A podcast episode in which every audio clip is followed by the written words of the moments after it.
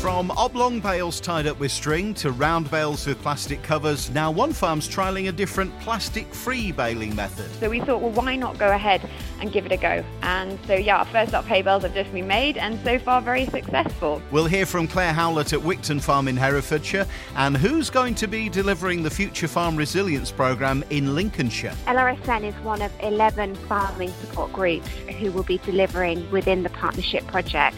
Amy Thomas, Head of Charity at LRSN RSM will tell us all about it. Harvest continues apace, and Sean Sparling's here with an update. Kit Dickinson reviews the grain markets, and we'll see what the weather holds in store for us this week. The Week in Agriculture.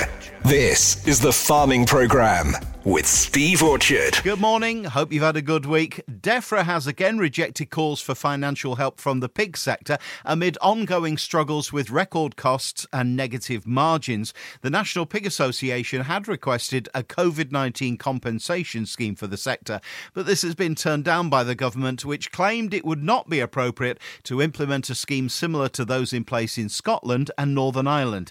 The situation won't be helped by claims that over a half of small local abattoirs could close over the next five years unless actions taken to safeguard their futures.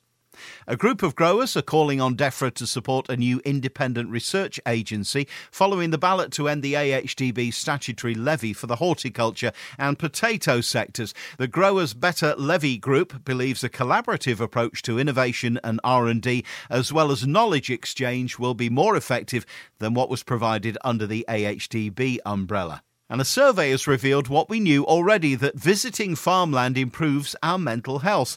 In a survey of 2,000 people from outside rural areas, nearly 9 out of 10 said visits to Britain's farmed landscape had improved their well-being, and nearly half said they valued the British countryside and farmland more since the pandemic began.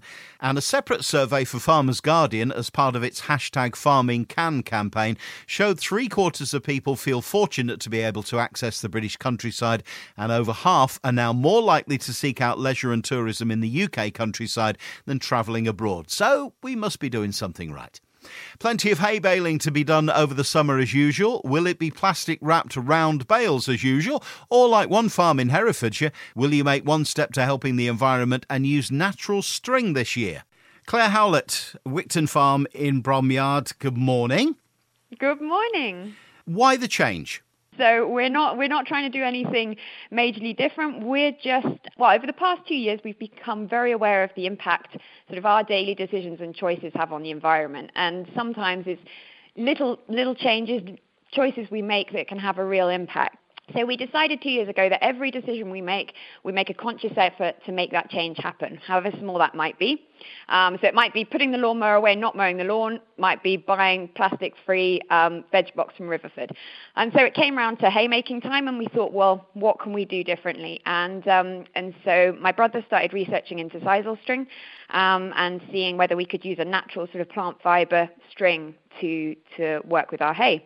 Um, we got in touch with a company called Cordex, who were extremely helpful. We said to us, said to them, look, we want the aim of being plastic free when we make our hay, and um, sort of they came back with lots of information, different types of sort of sizes of sisal string, the strengths, and um, you know, a baler that might be able to work. And um, so we got got sort of looking at all the information and yeah it would work for us. So we thought well why not go ahead and give it a go? And so yeah our first up hay bales have just been made and so far very successful. But uh, is there a cost implication to this compared to plastic wrappers Yes, there is. Um, so we were actually just looking. Well, we were comparing plastic string rather than wrapping, um, which is obviously a lot of alternate. You know, a lot of balers you see with string going through them, and it's the plastic, the blue fine plastic mm. string. Um, so you're looking at about 20% more expensive to buy sisal string. If somebody's got a baler now that does what we've come to uh, regard as the conventional plastic, full plastic wrapper, would that have to be replaced, or could it be upgraded to use natural string? So obviously, if it's a baler using plastic wrapping, um, that won't be possible. But you can buy balers that do string. So you would have to buy one that that, that has uh, string settings in it. But obviously, if a lot of them these days, you can get them for plastic string, and so you just have to change the settings for for sisal string. All right, Claire. Thank you very much for talking to us on the farming program. Thank you, Steve. Sean Sparling's here now for the last time. For three weeks.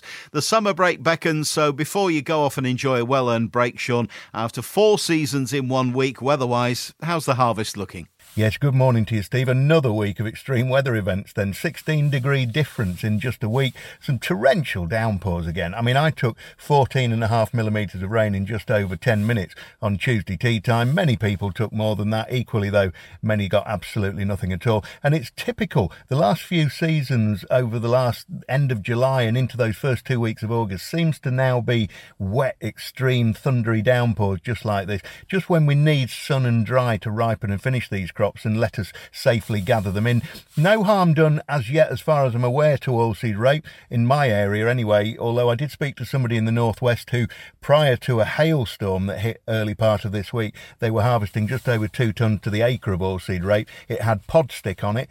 Um, it wasn't a pod shatter resistant variety, however, and they're now harvesting just over 0.4 tonnes to the acre. So what that goes to show is that the pod shatter resistance is probably more reliable for preventing pod shatter than Pod-Stik. In the main, most of the oilseed rape's under control. It's hanging on. A Few dry days, that'll see the rape harvest finish. Yields variable, I'm told. Two and a half tonnes per hectare, quite widely the norm. Mind you, at 440 quid a tonne spot, that's still a pretty good return. Although personally, 3.75 to about 4.4 tonnes to the hectare seems to be my range at the time of recording this. Plenty of cabbage stem flea beetle adults in the grain stores though, markedly up on last year year and up on last week, actually. So vigilance is going to be required because that needs to be borne in mind that the 2022 harvest crops, which will be going in fairly imminently, I would guess, may well suffer a little more than those that we put in last autumn. It's a complex business, cabbage stem flea beetle. You drill early August and your oilseed rape is exposed to these adults and therefore at least one more generation of adults and potential larvae than late August drillings. But the way the weather and the crops are looking out here in the field at the moment, it doesn't look like we're going to get an awful lot in the ground before mid August. And having said that, around 30 to 50 seeds per metre squared is what you want to do when you get there. Don't overdo the seed numbers. It's a false economy to double up. Um, the most important thing is warm soil, soil to seed contact, and crucially, moisture. Late August drilled with moisture will still be absolutely fine. Late August drilled and then three weeks of dry through September is not fine. It's all about playing the percentages. Warm, damp, and more damp is absolutely perfect for oilseed rape. Do you plant with a companion crop to help out against cabbage stem flea beetle as well? That's a question I'm getting asked a lot. Well, we tried that on farm last year. I planted oilseed rape alone. I planted it with berseem clover in it, next to oilseed rape with berseem clover and buckwheat, next to oilseed rape with berseem clover, buckwheat, and fenugreek. And they've not been cut yet, but as of Thursday, the one with the least effect from cabbage stem flea beetle damage from start to finish of the season actually was the one that was just the oilseed rape alone. So I'm just saying in a low cabbage stem flea beetle issue autumn, as was last autumn, companion crops seem to have been pretty much a waste of time. We shall see. You know, be aware there will always be someone happy to sell you something that may or may not help, that may or may not pay for itself, that may or may not work as well as it this year as it did in trials last year. There'll always be some in-house trials that prove you're a fool to dismiss these things, and never an admission of fault either if it fails. There will always, however, be full credit taken if the results are favourable, and the bespoke additional extra will always be the thing responsible for a good result if it's been used. Difficult. Two years ago, organic manures, especially duck and chicken manure, were apparently responsible for stopping cabbage stem flea beetle. The same year, longer stubbles, double seed rates, leaving volunteers, garlic extract were all all the things to use. What we do know is that pyrethroids are of very limited usefulness anymore. If you need to use a pyrethroid and you think the population of cabbage stem flea beetle on your farm is susceptible to that, avoid applications in intense heat, in intense sunlight, in high winds.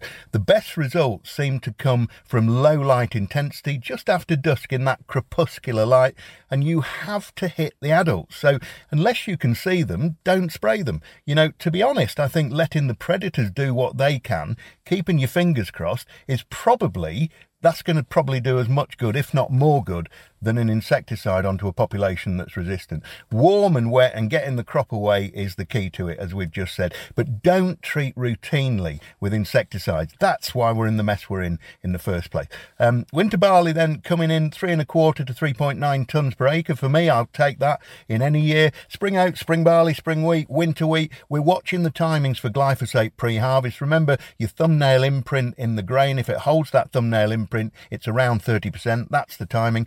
It's necessary if you've got high levels of green matter that the combine's not going to deal with. Spring oats last year as well. We saw the grain fit, but the straw was still very green and that caused all sorts of problems, not just with combining it, but when oats are ready, you really need to go and get them harvested. So speak to your advisor about whether or not to apply glyphosate to try and even up the straw and get that through if the, the heads are starting to get ready. Seven to ten day after application is when you'd harvest. Peas going off really quickly now. Remember, the top pods are going to be still green or yellow. The peas will be rubbery and hard to split. The middle pods will be pitted and brown. The peas won't split. They'll be still hard rubber. And the bottom pods will be like parchment and the peas will be quite hard. If they can go on their own, it's always better and it'll save you a few quid. Remember, there's an EAMU and off-label approval for Spotlight, carfentrazone on seed peas and seed beans, but only seed.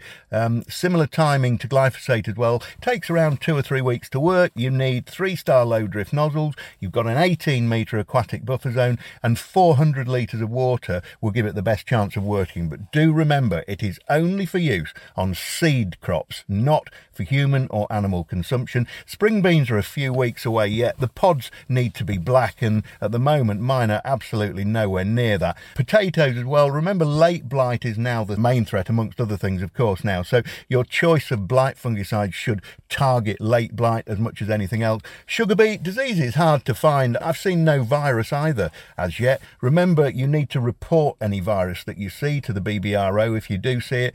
Bit of bacterial leaf spot out there, crispy brown edges to the older leaves. Very easy to confuse that with virus, cercospora, and even manganese and magnesium deficiency. So pester your advisor to go out there and work out what it is. You know, thinking first fungicide probably around mid-August. For me, it, unless things suddenly change, I'm finding no disease. So that's kind of where we're aiming at. And take the opportunity to maintain levels of manganese and magnesium. It costs pence. There's no need for extravagant bespoke brews of trace elements going in there. I've never seen tops quite as big or as green as they are this year, so take that as a as a bonus. And I think most sugar beet out in the field, you could harvest it today and probably out yield anything you did last year, and that'll do. I'm away now for a couple of weeks. Apart from seven days with COVID in April, I haven't had a day off since Christmas. My work here is done, so let's see what the next 21 days bring. Thank you, Sean. Have a wonderful break. Go and recharge those batteries. Last week, following encountering it at the Great Yorkshire Show, we talked about what's been dubbed the world's biggest combine,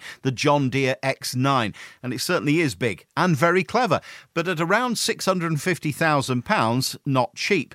Ripon Farm Services, who sell the machine, were understandably singing its praises. But what's a farmer's view? Andrew Ward. They're saying it, it can do between 100 and it's peaked at 130 tonnes per hour which which is a huge volume. But of course, when you start looking at bringing that amount of grain into a building and into a yard and into a storage area, you have to have the infrastructure to deal with that as well. And you, you need lots of tractors and trailers or lorries to bring it to the yard. You need the dryers, you need the storage area and backup in the yard. So it's not only the combine you have to think about, it's the whole operation that goes with it. And is this machine actually going to fit in most of our fields? The thing is with it, the minute you start having telegraph poles in a field, and the odd tree, which of course there's lots of trees around the around the area that have got preservation orders on them, and that will slow the combine down on smaller fields. There's no doubt mm. about it. Talking to Ripon Farm Services, they were giving a guideline figure that a, a really a farm needs to be a minimum of three thousand acres to make it viable. Yeah, that figure ha- has been branded about for a number of years. That these big combines now whether you get 40 foot or 45 foot on the front cutting the crop, the header as we call it,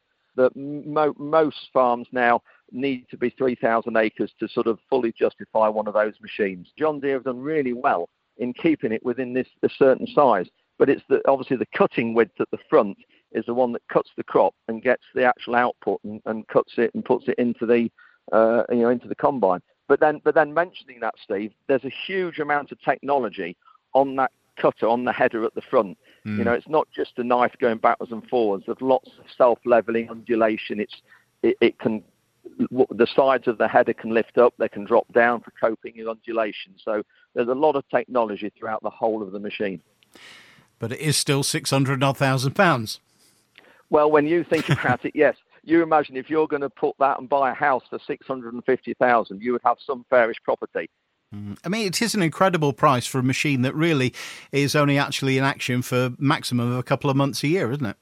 It, it is, and, and this is why they're saying you need to have a minimum of, of, of 3,000 acres um, for that one machine, and, and why they're really targeting farms that might have two medium to large combines to swap it for this one larger one. But of course, the problem with that is then if you have two combines and one breaks down, you're still able to keep harvesting and keep getting some crop in the yard. You have one combine and it breaks down, everybody's stood, not just the combine driver. Everybody concerned with the harvest operation is stood. So, you know, there, there are a few trade offs. Many thanks for that, Andrew Ward.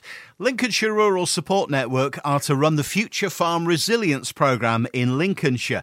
Let's find out what that's all about from LRSN Head of Charity, Amy Thomas. Amy, good morning. Good morning. Now, LRSN announced a few days ago that the organisation is to deliver the Future Farm Resilience Fund programme in Lincolnshire. Can you tell us a little bit about what the programme's all about? Yes, yeah, absolutely. We're really excited. We're delivering the programme in partnership with the Prince's Countryside Fund. LRSN is one of 11 farming support groups who will be delivering within the partnership project. And really, what we're going to be trying to do is delivering free skills development workshops and one to one advice tailored to help farmers navigate the changes that are brought about by the coming agricultural transition plan. Okay, so this is business skills we're talking about particularly? Yeah, absolutely. So, what we want to do is make sure that people fully understand the changes that are about to happen and then think about where and when they may need to adapt their business models to try and help them to be as resilient as they possibly can moving into the future. And you say this could be delivered as a one to one. Is that how it's generally going to be, or will farmers be attending classes in one way or another? There's going to be a bit of a mix. There will be two workshops that are compulsory for people to attend. Uh, those are going to be around business skills and around environmental management. And then afterwards, there will be a, a series of about four workshops that we will tailor to people's needs, really. So those haven't been set in stone. And then there's the one to one support. So apart from the compulsory workshops, farmers can dip in and out of the, the additional workshops, and then the one to one support is there for them to tackle anything that they perhaps want a bit more detailed support on. Okay, and who is this aimed at? Any particular sector? No, not at all. We are aiming at all sectors, so anyone is more than welcome to, to give us a shout. We need to recruit 50 farm businesses, and we're working to quite a tight timescale on this one. The project kicks off on the 18th of August, and we need to make sure we've delivered everything by the end of February. And you're working, you say, with the Prince of Wales Countryside Fund. What's the link? How are you working together? It's been fantastic, actually. This is the first opportunity we've had as an organisation to work on a national collaborative bid in this way. And working with the Countryside Fund has given us the opportunity as a small charity to access funding that, as a small charity, we would never have been able to do so. You know, on our own, we would be too small really to be successful against some of the big players for applying for the DEFRA funding. But as a partnership of 11 small charities in the Prince's Countryside Fund, we've been able to be successful. Excellent. And uh, you've got funding for this. Does that mean there's no cost to the farmers taking part, or do they have to pay something towards it? No, it's absolutely free for the farmers at point of contact. Okay. And what's their commitment? Time, I guess? Their commitment is time, and as I mentioned earlier, there are two workshops that are compulsory, so they do need to commit to doing those. We are hoping, with all our fingers crossed, that we can deliver those face to face, but we will plan to deliver them virtually and make them available as recordings as well, uh, just to make sure we've got all bases covered.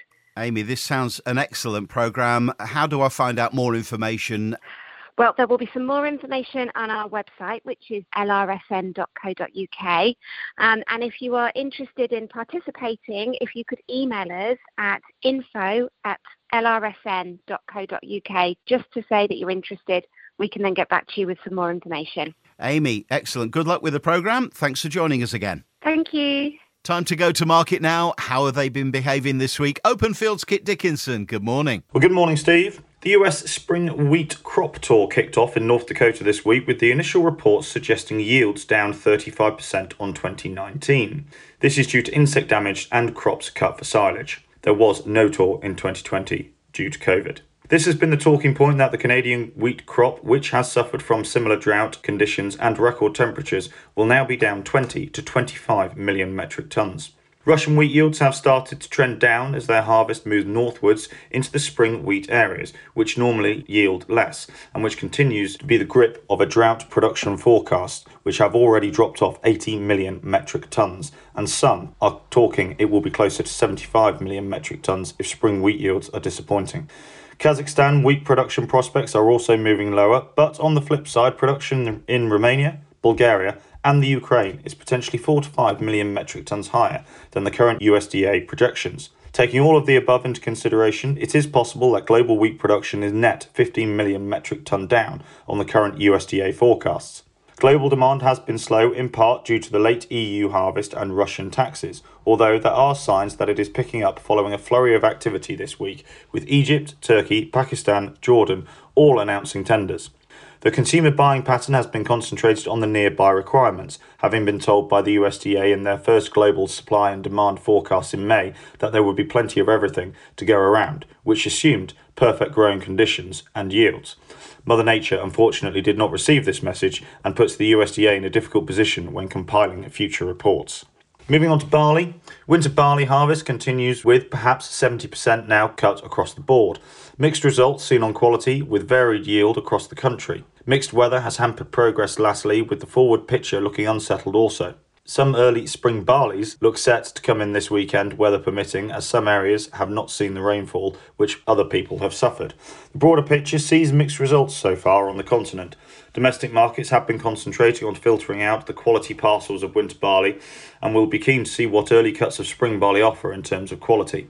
Domestic values have increased, tracking gains on the feed complex.